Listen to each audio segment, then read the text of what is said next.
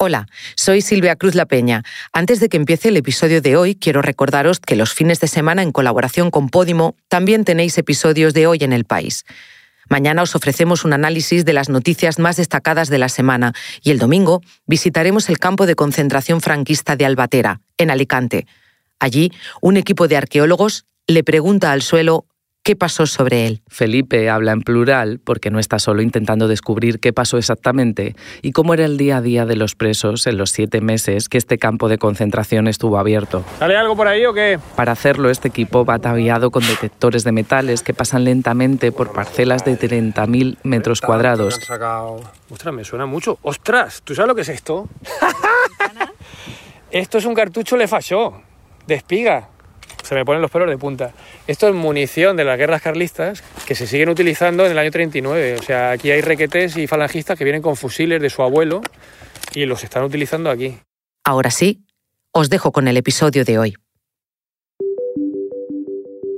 El conflicto en Gaza se ha expandido 1.300 kilómetros al sur. En el Mar Rojo, una milicia de Yemen que apoya a los palestinos está atacando a los barcos.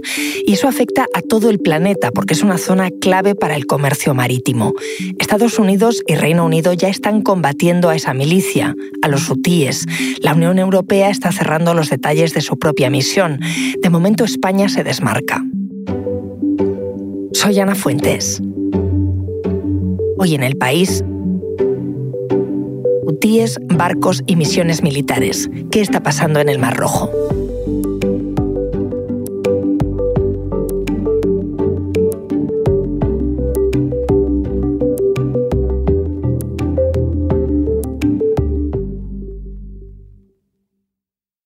Hola Trinidad. Hola Ana. Trinidad Deiros es mi compañera de la sección de Internacional del país. Yo te he llamado para que me expliques este tema tan complejo, con tantos actores implicados, y antes de nada, me lo sitúes. ¿Dónde está el Mar Rojo y por qué es uno de los focos con más tensión del planeta ahora? Ana, el Mar Rojo es una lengua de mar del Océano Índico que está eh, separada de, este océano por un estrecho con nombre muy poético, Bab el Mandeb. Esto quiere decir la puerta de los lamentos en árabe. Por este estrecho de 32 kilómetros cuadrados, que es más o menos el doble que el estrecho de Gibraltar, tienen que transitar los barcos que van hacia el canal de Suez. De ahí el carácter estratégico de este, de este estrecho. Pero además esta es una zona de conflicto, porque de los 10 países que tienen costa o acceso al Mar Rojo, hay varios que tienen guerras abiertas. Por ejemplo, Yemen, Somalia, eh, Sudán, guerras abiertas o que están eh, controlados en parte por grupos terroristas como, como Al-Qaeda, como es el caso de Yemen y de, y de Somalia. Eh, ya solo viendo que, cuáles son estos países que se asoman a, a este mar, se puede comprender el carácter estratégico de estas aguas. Por un lado, la península arábiga, Arabia Saudí, Yemen, y por el otro lado, el Cuerno de África y la costa africana con Egipto. Por esas aguas, por esa vía, discurre además aproximadamente el 10% del comercio marítimo mundial, sobre todo de petróleo y de gas natural licuado que se transporta por barco con destino a Europa. O sea que nos afecta mucho lo que pasa allí. ¿Y por qué desde hace unas semanas no dejamos de oír hablar del Mar Rojo? Ana, tiene mucho que ver con la guerra de Gaza, pero no solo. En octubre, eh, una milicia fundamentalista, que se llaman los hutíes, es un nombre que ahora todos conocemos y que antes muy poca gente conocía. Esta milicia fundamentalista chií, que es aliada de Hamas y de Irán, y uno de los bandos de, una guerra que Naciones Unidas definió como olvidada, la guerra de Yemen, proclamó la apertura de un tercer frente contra Israel en el Mar Rojo. Eh, el propósito declarado, el motivo declarado es la solidaridad con Gaza y, tratar de forzar a Israel a permitir la entrada de ayuda humanitaria en la, en la franja palestina.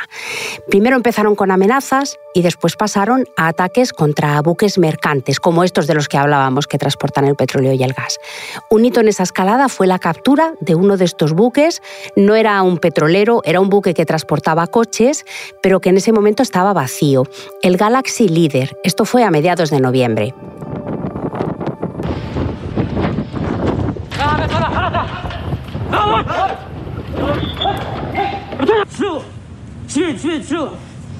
Lo que estamos escuchando es el momento en el que un comando de media docena de, estos milicianos o de alguien que actuaba en su nombre, porque estos hombres iban encapuchados y no se veía quiénes eran en realidad, este es el momento en el que secuestraban eh, este buque, el Galaxy Leader, que es propiedad de una empresa británica, pero que tenía una vinculación indirecta con un multimillonario israelí. Con esa vinculación ellos justificaron el ataque. En realidad esta captura fue una, una, gran representación porque no causó víctimas y los únicos perjudicados directos fueron los trabajadores del barco, que están desde entonces secuestrados, y las empresas propietaria y operadora del barco. Sin embargo, el secuestro aumentó la percepción de la amenaza al igual que, que, luego otros ataques con drones y misiles contra barcos. Estos ataques no, no, ha habido muertos ni daños materiales importantes, pero sí han provocado que muchas navieras muy importantes hayan decidido desviar sus rutas comerciales y ahora muchos de estos buques tienen que circunnavegar África para llegar al Mediterráneo. El 19 de diciembre Estados Unidos anunció que iba a poner en marcha una misión militar para proteger a estos barcos. Vamos poco a poco. Has mencionado a los hutíes. ¿Quiénes son? En realidad los hutíes, Ana, ni siquiera se llaman eh, hutíes. Esta milicia se conoce así por el clan, por el apellido de su fundador, pero ellos se llaman Ansarullah, partidarios de Dios.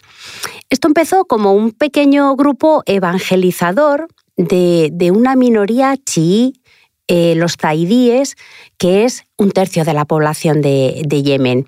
Y ahora esta milicia controla también un tercio del territorio de, ese país, muy desconocido, pero allí vive el 80% de los yemeníes.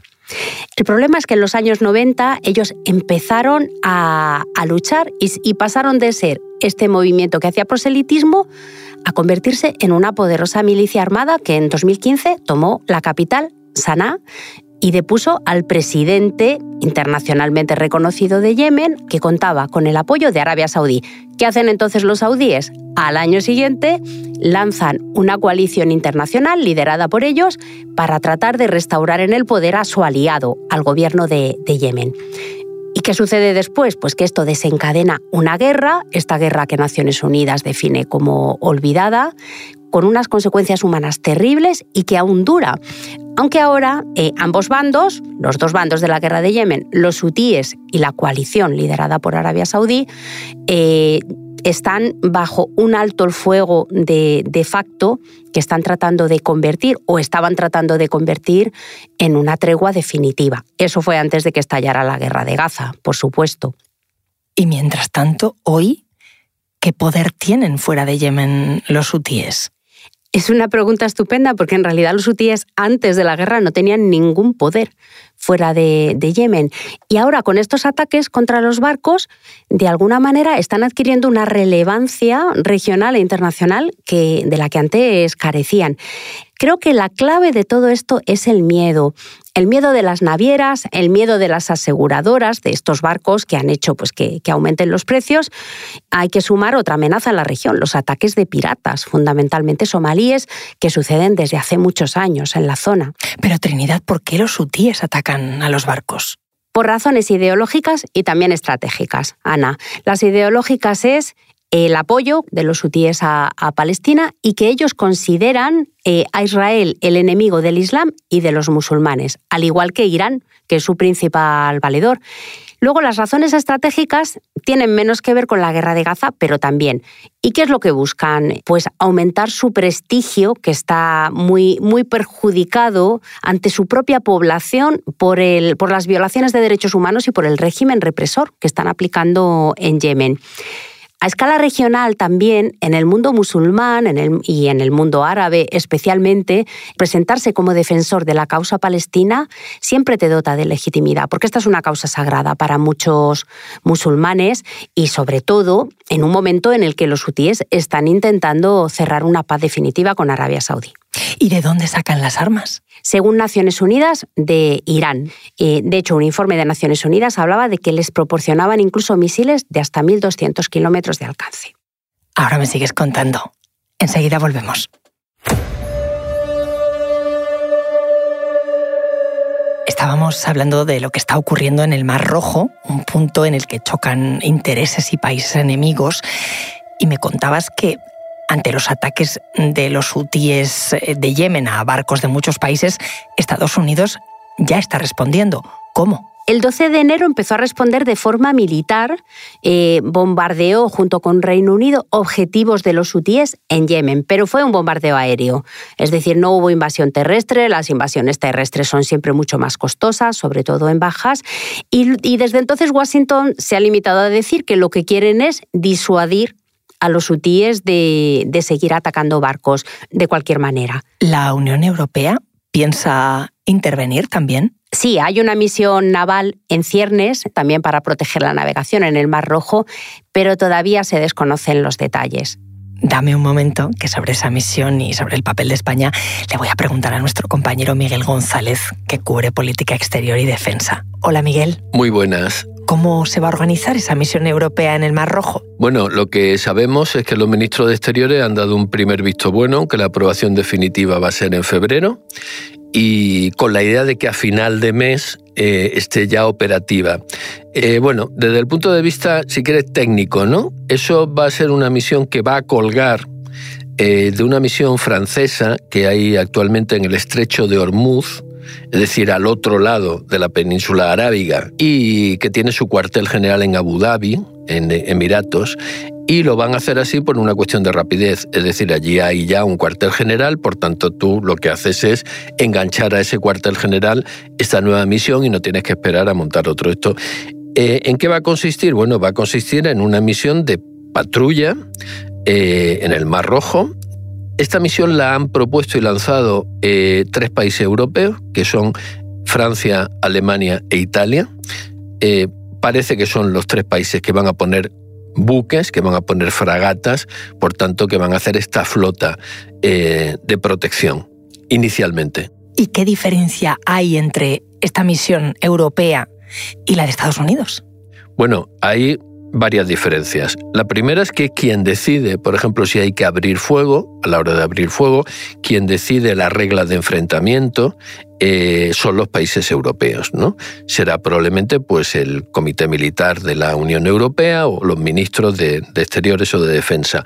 Eh, en el caso de la misión eh, Prosperity Guardian, que es la misión que lanzó Estados Unidos en diciembre, quien dirige esa misión es el mando central de Estados Unidos.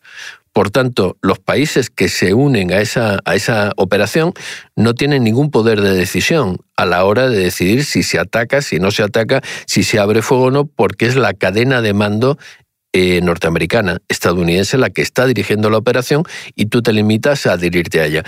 Y luego hay una diferencia también sustancial en cuanto a las reglas de enfrentamiento. Eh, la misión europea va a ser una misión que se va a limitar a utilizar el uso de la fuerza en legítima defensa. Legítima defensa en sentido ampliado, es decir, si es atacado este buque o si es atacado, obviamente, los buques mercantes a los que están protegiendo. Es una misión únicamente de autodefensa y, por tanto, con un uso de la fuerza que está muy limitado. En el caso de la misión americana, este uso de la fuerza no se limita solo a repeler el ataque, sino que incluye también ataque a tierra. Es decir, Estados Unidos y Reino Unido han atacado los eh, bases de los hutíes en tierra eh, de radares, de digamos lanzadores de misiles, los lugares de donde ellos, mediante inteligencia, saben que les están atacando. Entonces, digamos, esto es una autodefensa que no se limita al escudo, ¿no? Al escudo que para los ataques que te lanzan, sino que también va a atacar a tierra. Entiendo. Me has citado a muchos países, pero no me has hablado de España. ¿Se suma España a la misión europea? España no se suma a la misión europea y esto ha sido un proceso, ¿no? En, el, primer momento, lo que mm, decidió la Unión Europea era que la misión Atalanta, que es una misión que está en el Índico, en la costa de Somalia, eh, dedicada a luchar contra la piratería somalí y a proteger los buques del Programa Mundial de Alimentos que llevan alimentos a Somalia, se dedicase también, digamos, a la protección de buques en el Mar Rojo. Eh, en un primer momento, en la primera reunión que hubo, España mm, dio luz verde, pero en la segunda reunión, 24 horas después, España dijo que no. Había varias razones, entre otras que la misión Atalanta Por ejemplo, en Navidad solo tenía un buque que era la fragata española Victoria. Es decir, todo el peso de esa misión eh, está sobre los hombros de España y algún otro país que le, apoya. Pero además España consideró que no tenía nada que ver el tipo de armamento, el tipo de buque, eh, el tipo de, de, adiestramiento de las tripulaciones que tú tienes para combatir a unos piratas con eh, para combatir unos misiles o unos drones. En ese momento pareció que quedaba abierta la puerta a que si se ponía en marcha una nueva misión europea diferente de Atalanta, entonces España sí estuviera dispuesta a participar. Eh, sin embargo, fue la ministra de Defensa, Margarita Robles, la que se adelantó a decir que ni siquiera si se ponía en marcha una nueva misión participaría España. En principio fue solo ella y luego también el presidente Sánchez eh, se sumó precisamente en una entrevista en El País, dijo ya claramente que España no participaría en esta nueva misión europea. Miguel, antes decías que eh, Bruselas todavía no ha cerrado su misión, que esto se va a anunciar en febrero. Mm, ¿Es definitivo que España no participe o puede cambiar si, por ejemplo, el conflicto se agrava? Yo creo que no va no va a participar en un primer momento, más allá de que quizá pueda tener oficiales de enlace en el cuartel general que hemos dicho de Abu Dhabi. ¿no? Eh, lo que ocurre es que si la misión se alarga, es decir, normalmente Mm, este tipo de misiones navales, pues se produce relevo de buques cada cuatro meses aproximadamente. Bueno, si la misión se alarga, habrá que relevar esos buques que inicialmente pongan Francia, Italia y Alemania y mm, yo no descartaría que en ese momento España pudiera eh, cambiar su posición en función de la evolución del conflicto en la región, ¿no? Gracias, Miguel. De nada, a ti.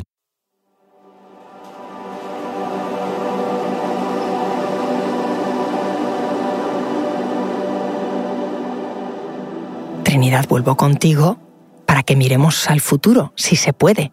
¿Este conflicto está contenido o puede ir a más? En realidad yo creo que ninguno de los países que están implicados en esta región quiere mm, una expansión mayor, un conflicto de mayor alcance, ni tampoco los hutíes, cuya inferioridad militar es manifiesta, por mucho que tengan a, a Irán detrás, ¿no?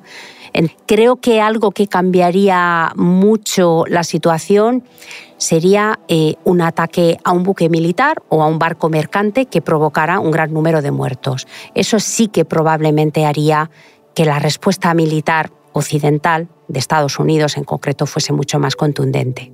Gracias, Trinidad. A ti, Ana.